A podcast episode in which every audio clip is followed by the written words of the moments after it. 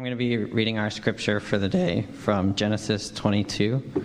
Um, my name's Dave, for those of you that don't know me. And I'll be reading verses 1 through 18. So, Genesis 22.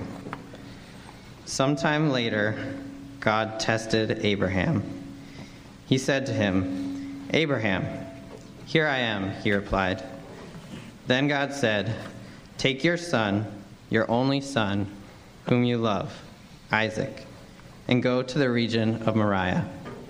Sacrifice him there as a burnt offering on a mountain I will show you. Early the next morning, Abraham got up and loaded his donkey. He took with him two of his servants and his son Isaac. When he had cut enough wood for the burnt offering, he set out for the place that God had told him about.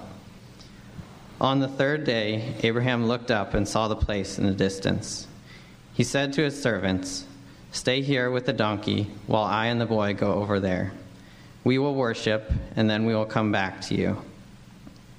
Abraham took the wood for the burnt offering and placed it on his son Isaac, and he himself carried the fire and the knife. As the two of them went on together, Isaac spoke up and said to his father, Abraham, Father, yes, my son, Abraham replied. The fire and the wood are here, Isaac said, but where is the lamb for the burnt offering? Abraham answered, God himself will provide the lamb for the burnt offering, my son. And the two of them went on together. When they reached the place God had told him about, Abraham built an altar there and arranged the wood on it. He bound his son Isaac and laid him on the altar on top of the wood. Then he reached out his hand and took the knife to slay his son. But the angel of the Lord called out to him from heaven, Abraham, Abraham. Here I am, he replied. Do not lay a hand on the boy, he said. Do not do anything to him. Now I know that you fear God, because you have not withheld from me your son your only son. Abraham looked up, and there in a thicket he saw a ram caught by its horns. He went over and took the ram and sacrificed it as a burnt offering instead of his son. So Abraham called that place, The Lord Will Provide. And to this day it is said, On the mountain of the Lord it will be provided. The angel of the Lord called to Abraham from heaven a second time and said, I swear by myself declares the Lord, that because you have done this and have not withheld your son, your only son, I will surely bless you and make your descendants as numerous as the stars in the sky and as the sand on the seashore. Your descendants will take possession of the cities of their enemies, and through your offspring, all nations on earth will be blessed because you have obeyed me. This is the word of God. Well, we couldn't avoid this story, even though I will tell you, as a preacher, it's a very intimidating one. Some of us think of it as cause for inspiration and wonder, others of us find it infuriating. And what I want to encourage you to do is to set aside all of your notions, both those that express your frustration and anger at the idea that God would ask anyone to kill their son, but also those of you that over the years have found great wonder in the provision of the ram in the thicket. Because what we want to do is to capture the original meaning. Theologians have dealt with this uh, story in massive volumes, and I'm never going to cover it today. My goal is for you to see the primary message in it. And if you're willing to look for a deeper meaning than just the story on its surface reveals, I, I believe that transformation can occur. I believe that confusion can change into thankfulness, that questioning can turn into believing, that anger can turn into wonder, that accusation can turn into adoration. And so, Father, as we come to this passage, of all the passages in the Old Testament, this one shouts out to us as a moment where we see encapsulated the wonder of the big story of redemption. And so, Father, would you uh, find each heart where they are today and enter into that heart and help them see the wonder and to leave more deeply believing and grateful for your redemption. In Jesus' name, amen. So, as we come to this, we have to pay attention to three plot lines that are taking place here. Two of the plot lines specific to the life of Abraham.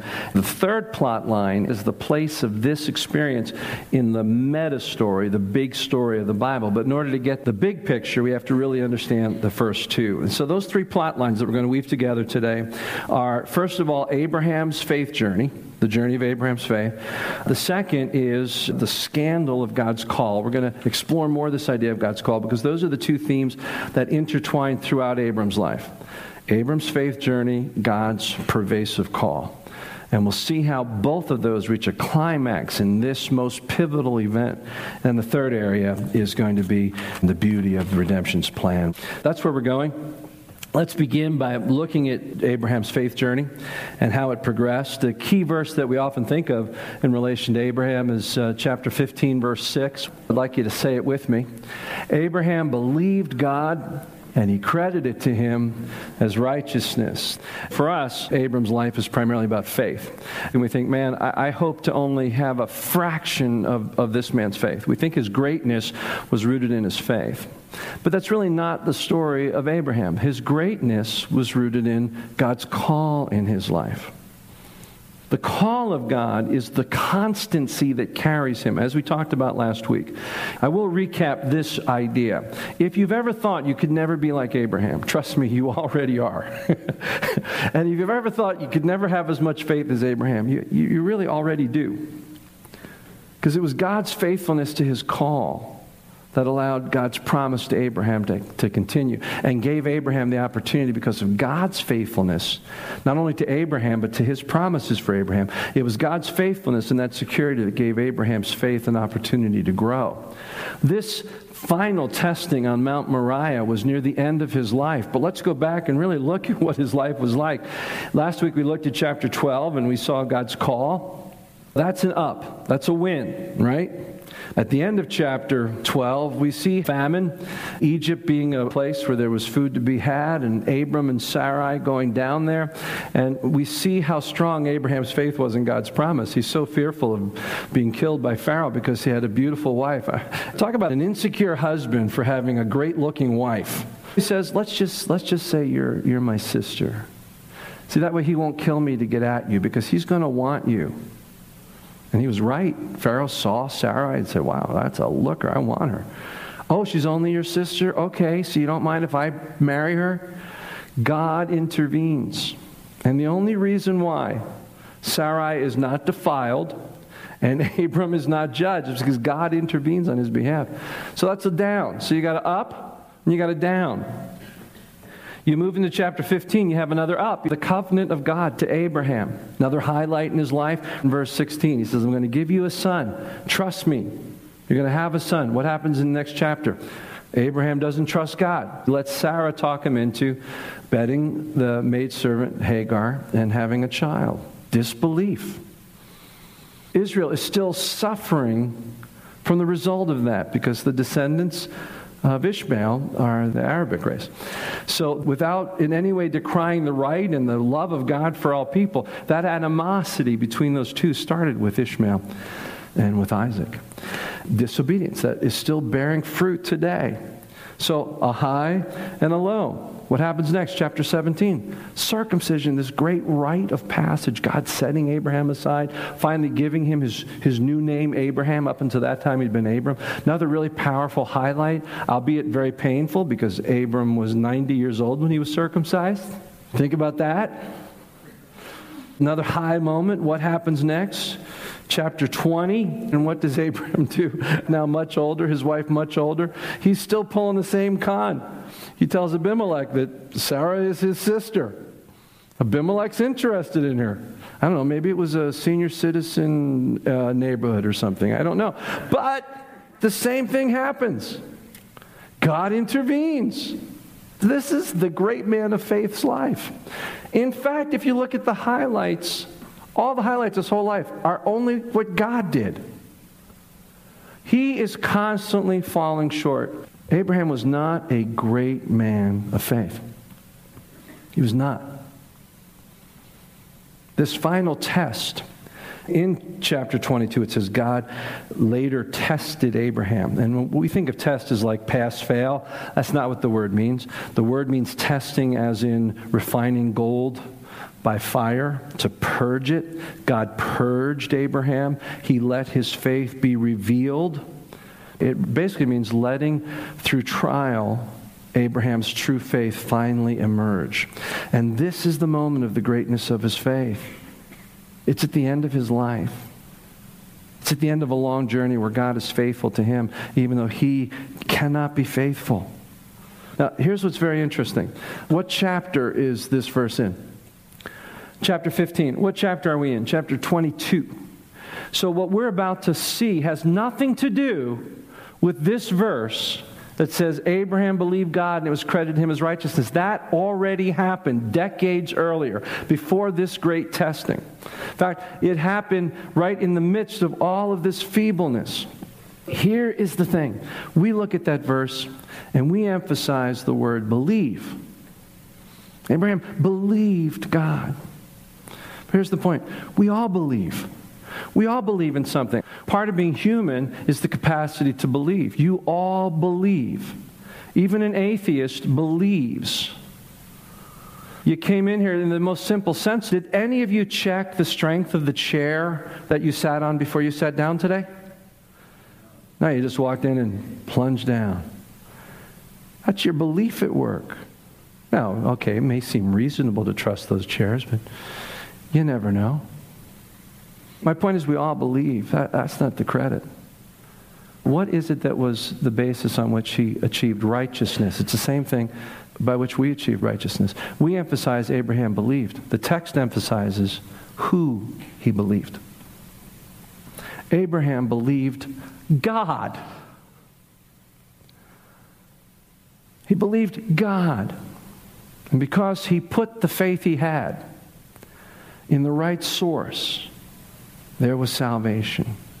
See? That's the lesson for us as we, as we look at Abraham's faith. It wasn't the strength of his faith that mattered, it was the direction of it.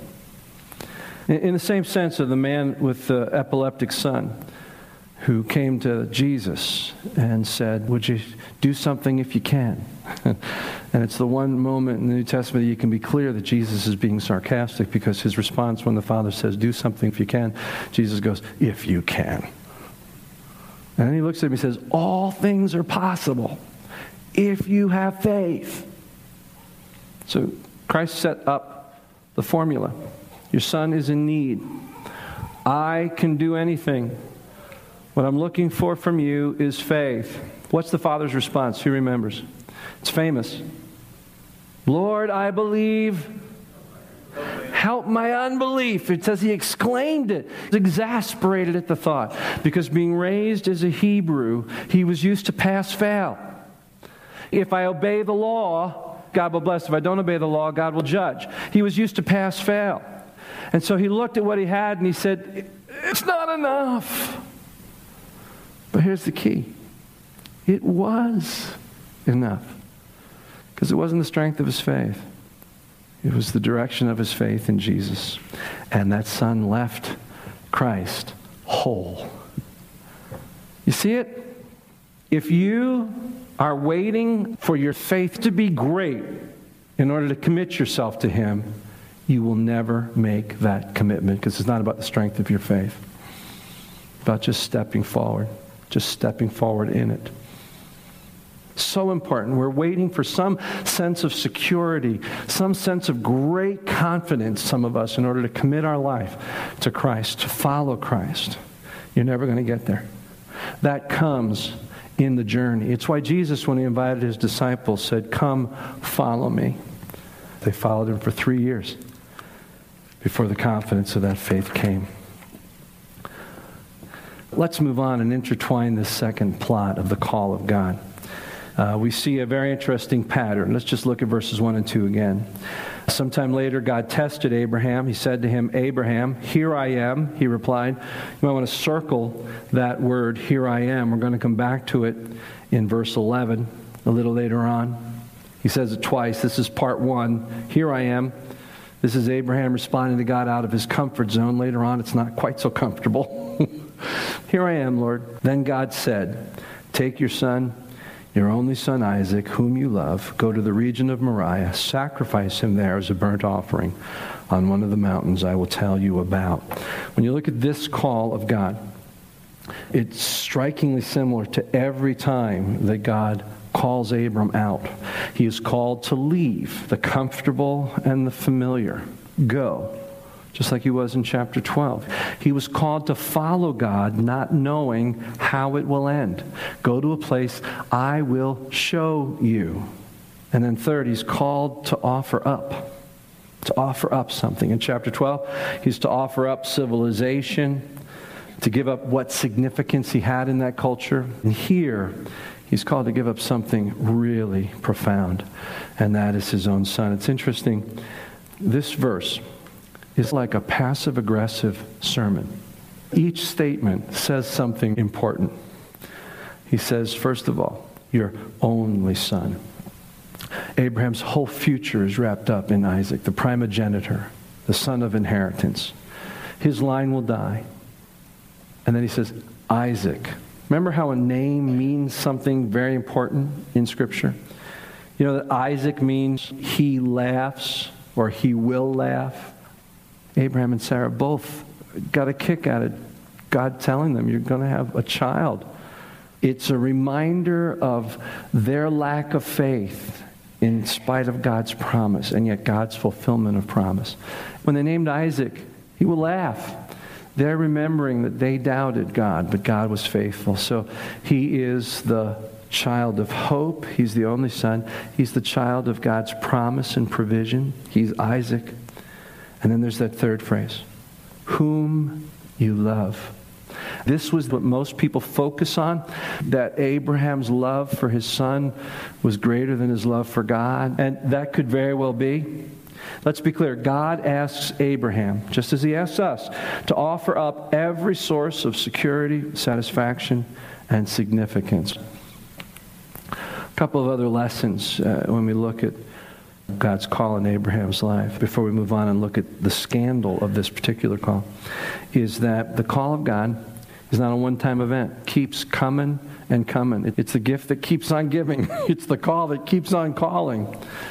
The New Testament refers to uh, the fact that those who God called, He sanctified and justified. So we know that the calling of God is essential for our salvation. But Paul also prays the church at Ephesus that as they grow in Him, that in order to achieve all that their faith is, they will come to comprehend the fullness of the call of God. So God's call in our life is a pervasive constant. It's always calling us into new things, into new territory.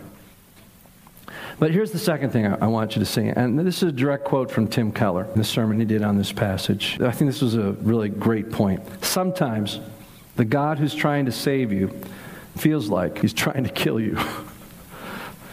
Sometimes the God who's trying to save you feels like he's trying to kill you.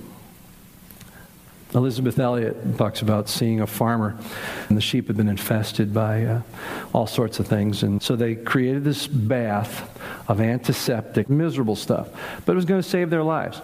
Elisabeth Elliot remembers seeing one of these lambs taken and dipped completely down inside this thing, and then up, and then down again. And that whole time, that lamb was just scared to death, fearing for its life. And Elisabeth Elliot says, Now I know what it's like to be a sheep who thinks its shepherd is trying to kill it. And then she said, I know that feeling.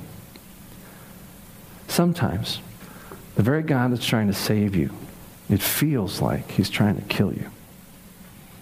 I think that's what Abraham experienced here. But that's not even the true nature of the scandal. You know, a lot of people want to say the moral of this story is you just believe God no matter how crazy it is.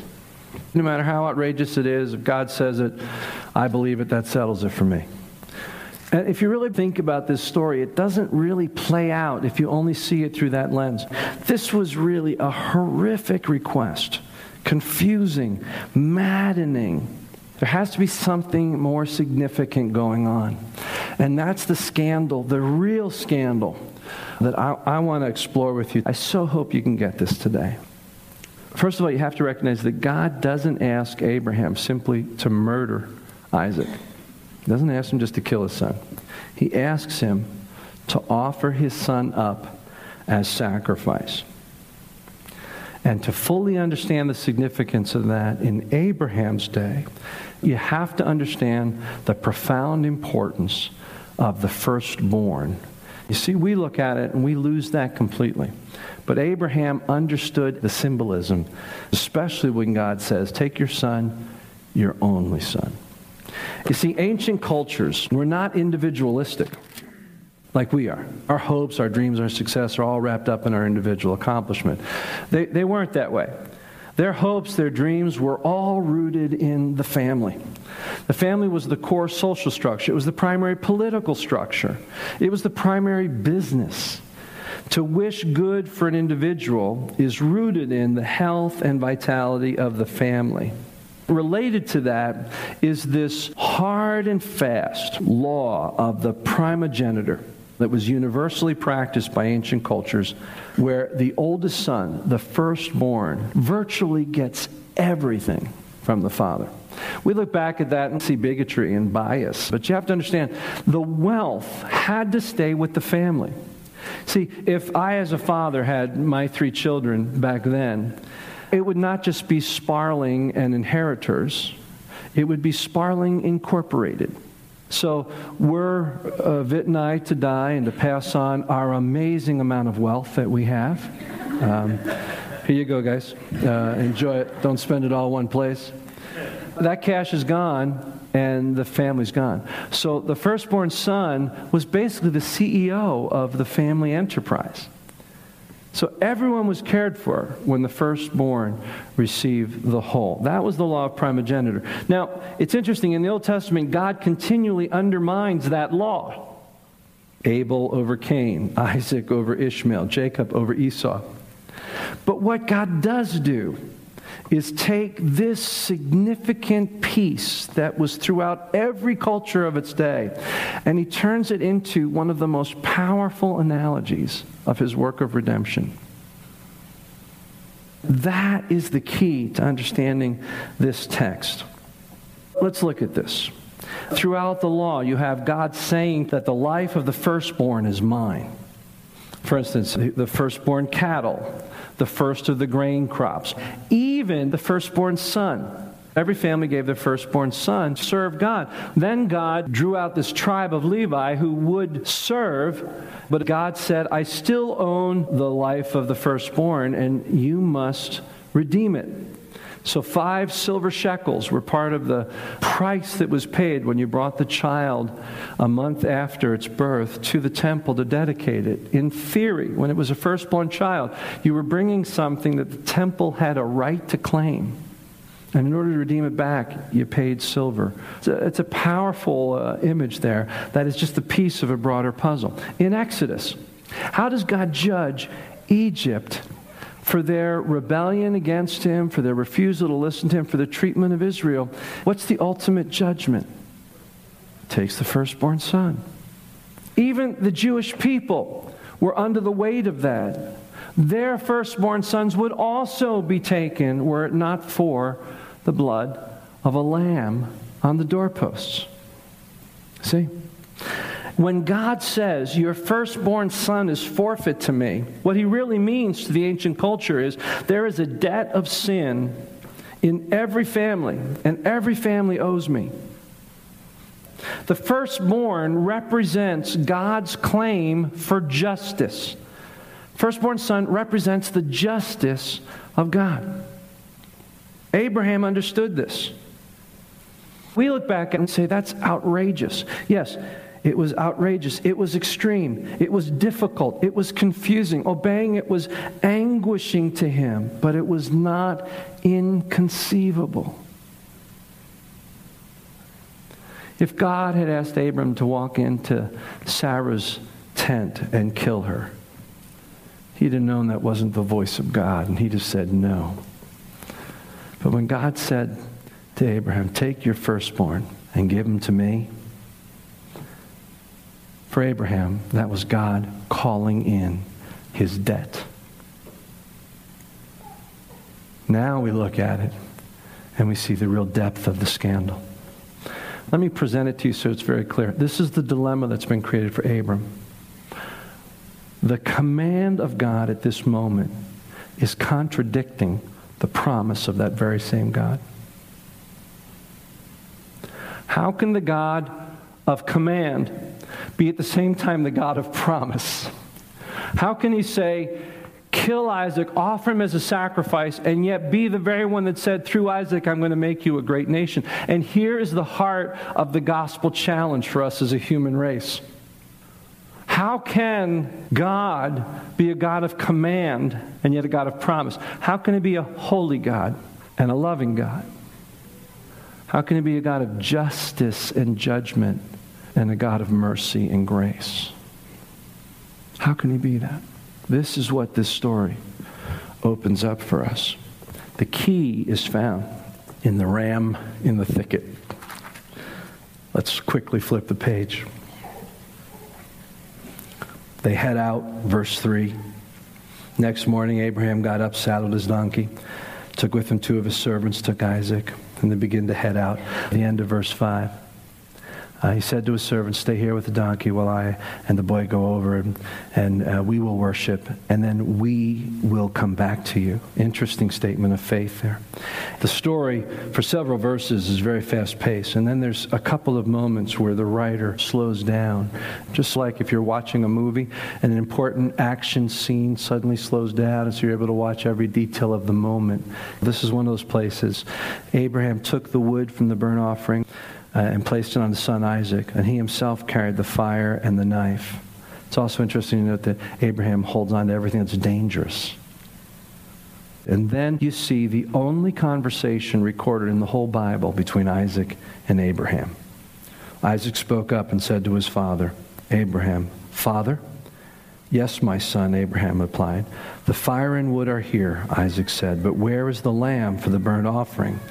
Abraham answered, God Himself will provide the lamb for the burnt offering.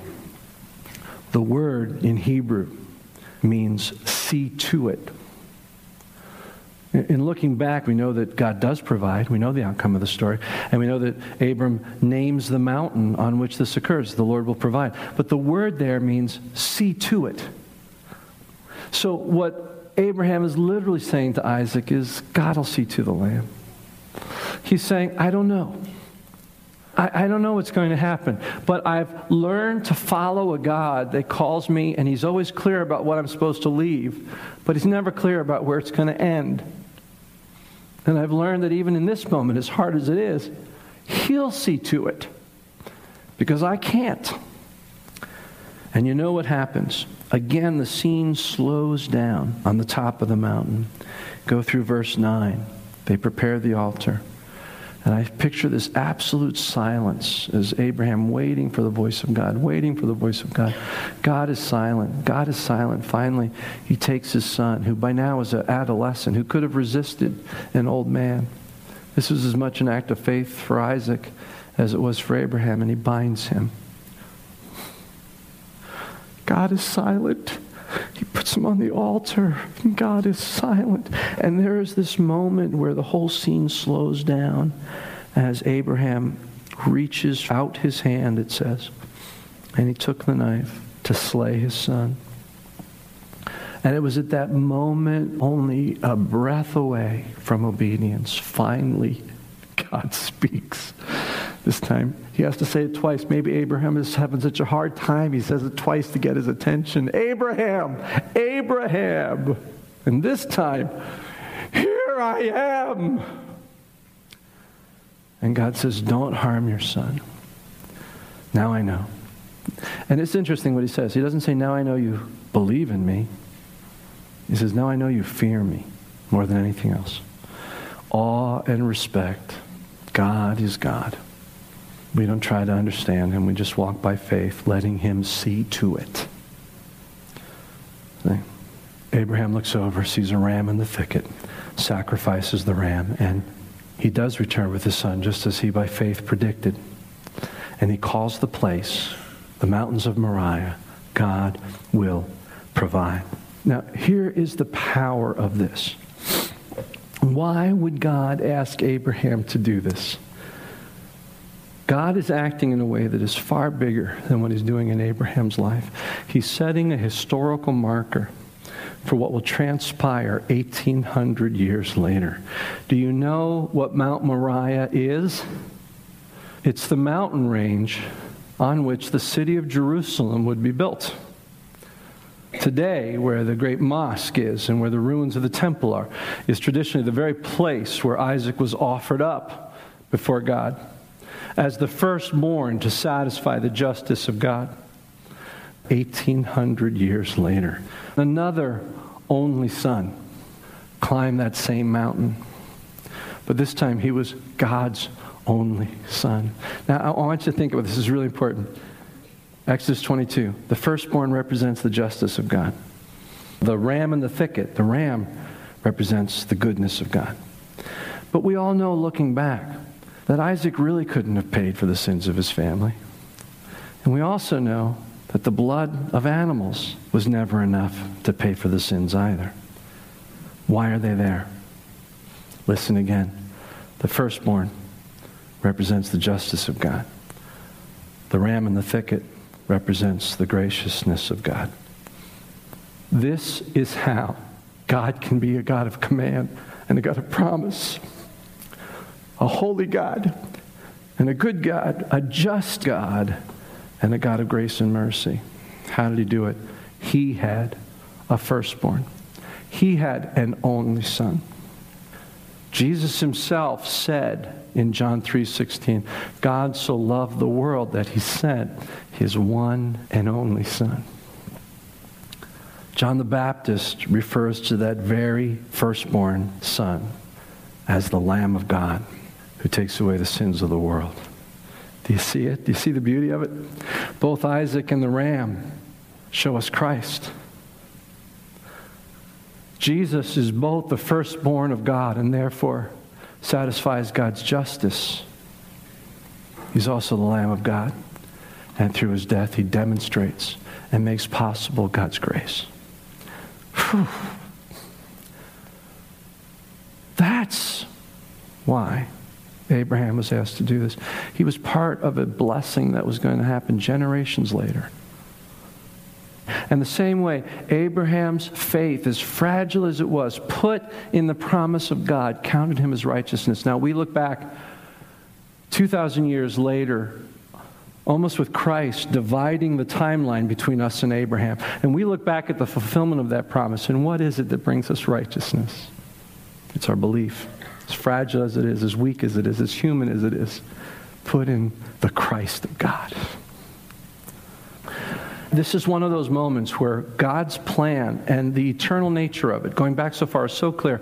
I want you to consider those of you who are still pondering your faith in Christ that this is not the moment where you finally surrender to it, where you see that He can be a holy God and a loving God, where He can judge justly and yet show mercy. And the way he did that was not to hold you responsible for your sin, but to hold his son responsible. And through that, you can be righteous, you can be forgiven.